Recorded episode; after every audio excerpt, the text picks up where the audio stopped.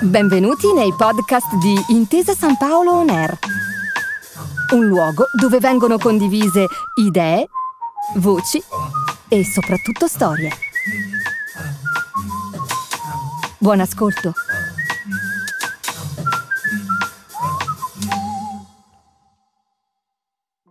Da quando i fratelli Lumière vi allestirono a fine Ottocento la prima proiezione italiana, Torino ha saputo costruire un legame indissolubile con la settima arte, quella del cinema. Torino infatti ha una storia fatta di primati e passione. Dall'esposizione del famoso kinetoscopio di Edison nel 1895 al Museo Nazionale del Cinema ospitato nella Mole Antonelliana, i cui primi sviluppi risalgono agli anni 40,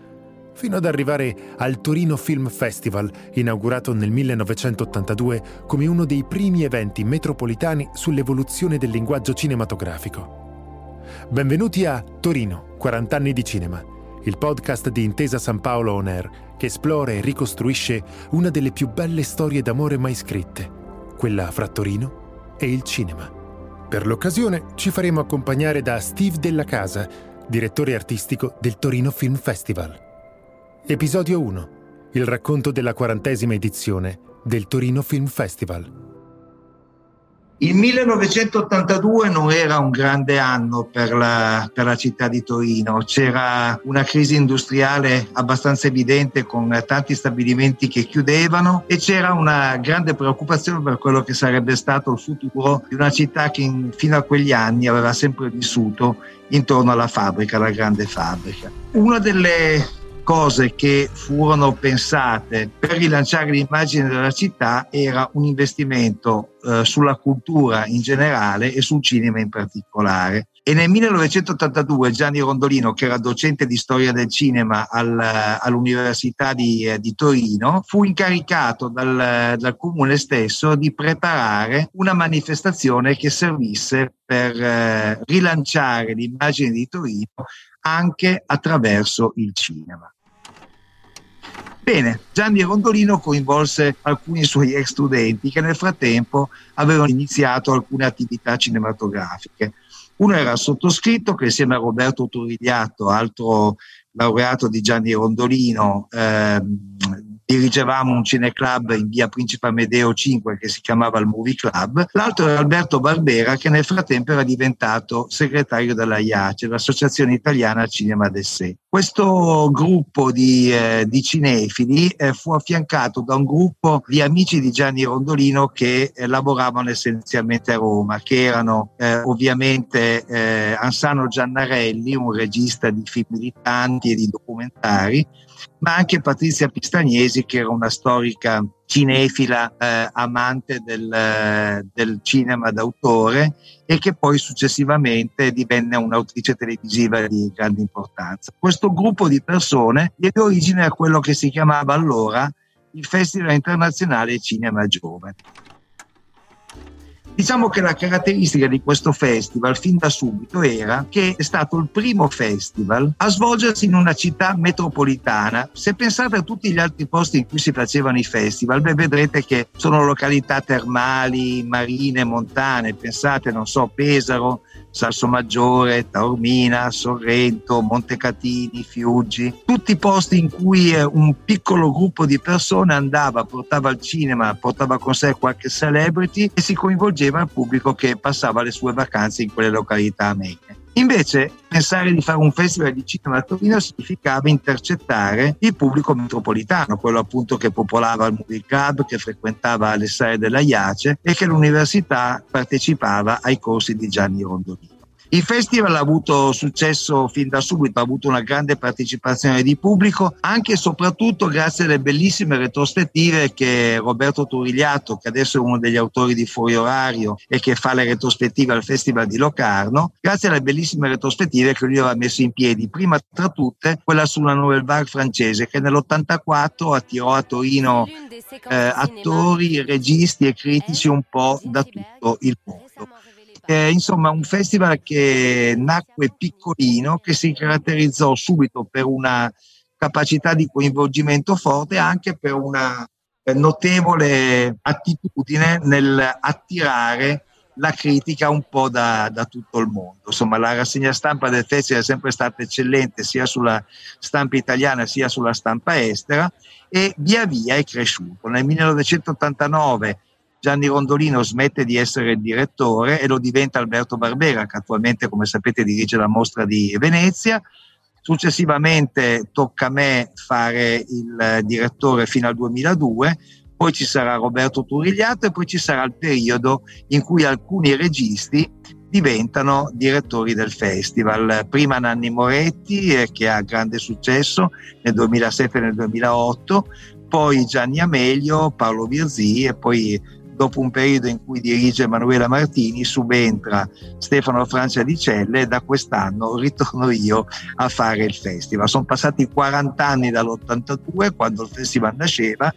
Il festival adesso è un'istituzione importante, fa parte del Museo Nazionale del Cinema, è una, una costola molto importante e quindi insomma i 40 anni sono anche l'occasione per ripensare un po' a quello che è stato e a quello che eh, sarà. Io mi ricordo perfettamente alcuni momenti salienti di questi anni, no? per esempio quando Giorgio Romero, l'autore della Notte dei Morti Viventi, venne a Torino, rilasciò interviste in cui dimostrava di non aver paura di nulla, di aver terrorizzato tutto il mondo sapientemente con i suoi zombie e poi recatosi a visitare il museo egizio fu borseggiato e dovette rimpatriare grazie a un permesso speciale datogli dall'ambasciata perché no, oltre i soldi gli avevano portato via anche i documenti. Ma ricordo benissimo tante altre, tante altre, occasioni in cui è venuta a Torino gente importante, da Dario Argento che fece con John Carpenter un incontro straordinario, a Jean-Pierre Léo che appunto eh, Turigliatto chiamò come volto della Nouvelle Vague, a eh, Roman Polanski, eh, cui Nanni Moretti dedicò una personale, insomma c'è stato veramente il grande, eh, il grande afflusso di tutto quello che era nuovo e innovativo e poi ci sono stati degli esodi importanti.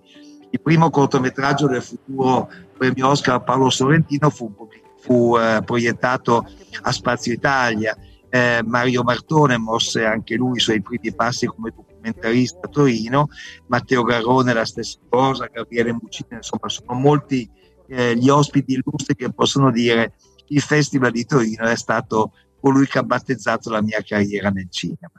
Beh, il quarantennale sarà una, ovviamente una, un'edizione molto, molto importante, nella quale però cercheremo di essere il meno possibile rivolti verso il passato, cioè non faremo omaggi a quello che è stato il nostro cinema, cercheremo invece di far vedere i nuovi film di registi che da noi hanno avuto momenti importanti, tra questi non so Antonio Rezza, ma anche Jerzy Skolimowski, insomma eh, abbiamo la possibilità da questo punto di vista di ricordare che il cinema non è qualcosa che si è fermato, il Festival di Torino è qualcosa che sta molto attento al passato, ma continua anche a guardare verso il futuro, perché il cinema ha un futuro. Se è riuscito a sopravvivere, come pare ormai evidente che sia successo, a due anni di pandemia, di chiusura e di eh, difficoltà di ogni tipo, beh, vuol dire insomma, che la pellacciatura sicuramente ce l'ha. Il festival inaugura il 25 novembre del 2022 per l'appunto, quindi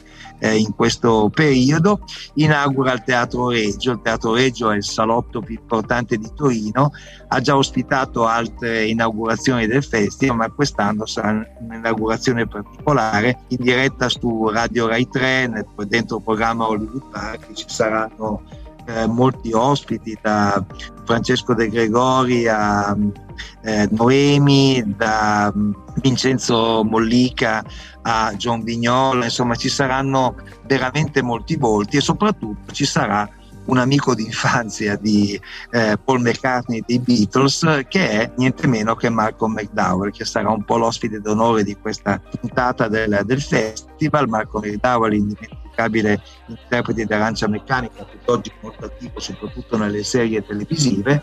che verrà eh, proprio a, a, festeggiare con noi i primi 40 anni di questa manifestazione. La madrina del festival sarà Pilar Fogliati e questo ci dà anche l'occasione di ricordare che il 25 novembre è la giornata internazionale contro la violenza sulle donne. Quindi Pilare e tutte le ospiti femminili di quel, di quel giorno in, in, indosseranno proprio un abito che ricorda questo fatto, questo impegno civile che deve essere un impegno che riguarda tutti noi e che fa proprio scopa con quelle che sono sempre state le caratteristiche del festival, che è sempre stato molto attento e molto presente rispetto alle contraddizioni, rispetto alla guerra, rispetto ai vari problemi che c'erano o anche semplicemente alle esplosioni delle centrali nucleari che avevamo ricordato all'epoca, Chernobyl e così via, con, con grande forza. Il festival è un qualcosa di vivo che in qualche modo come una spugna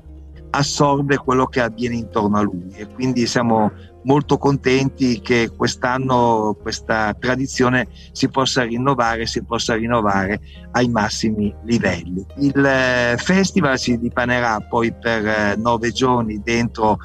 alcune sale cinematografiche torinesi che sono il Cinema Massimo, che è la sala del Museo Nazionale del Cinema, come ho già ricordato, il festival è parte integrante del Museo del Cinema, ma anche il Cinema Romano e anche il Cinema Greenwich di Via Po. Ci sarà una cittadella del cinema all'interno della quale dentro la cavallerizza sarà ospitata Casa Festival. Questa è una grande novità di quest'anno. Casa Festival è un punto di incontro per tutti coloro che sono ospiti del festival per motivi lavorativi, ma anche per tutti tutti coloro che partecipano al festival perché vogliono divertirsi, perché vogliono condividere con gli altri le caratteristiche di festa, di gioia e di divertimento che sono proprie, proprie di questa, questi dieci giorni del, del, festival stesso. Casa Festival, come diceva, avrà luogo, avrà eh, la sua postazione alla Cavallerizza e tutta l'area sarà vestita da Ugo Nespolo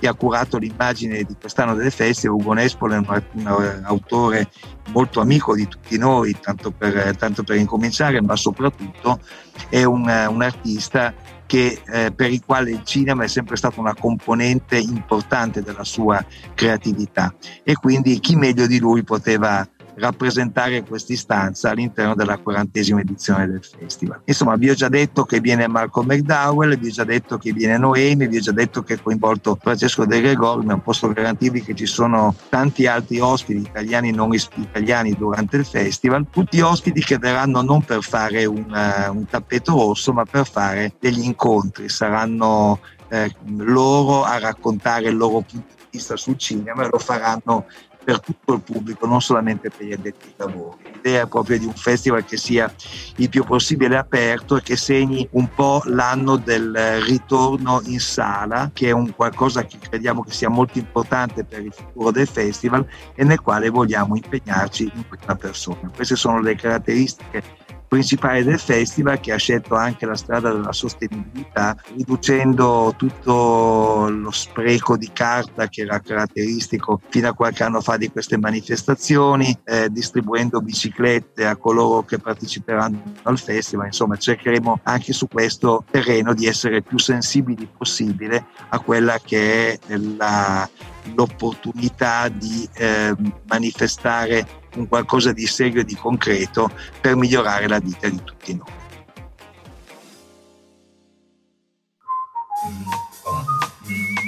Grazie per aver ascoltato i podcast di Intesa San Paolo On Air. Al prossimo episodio.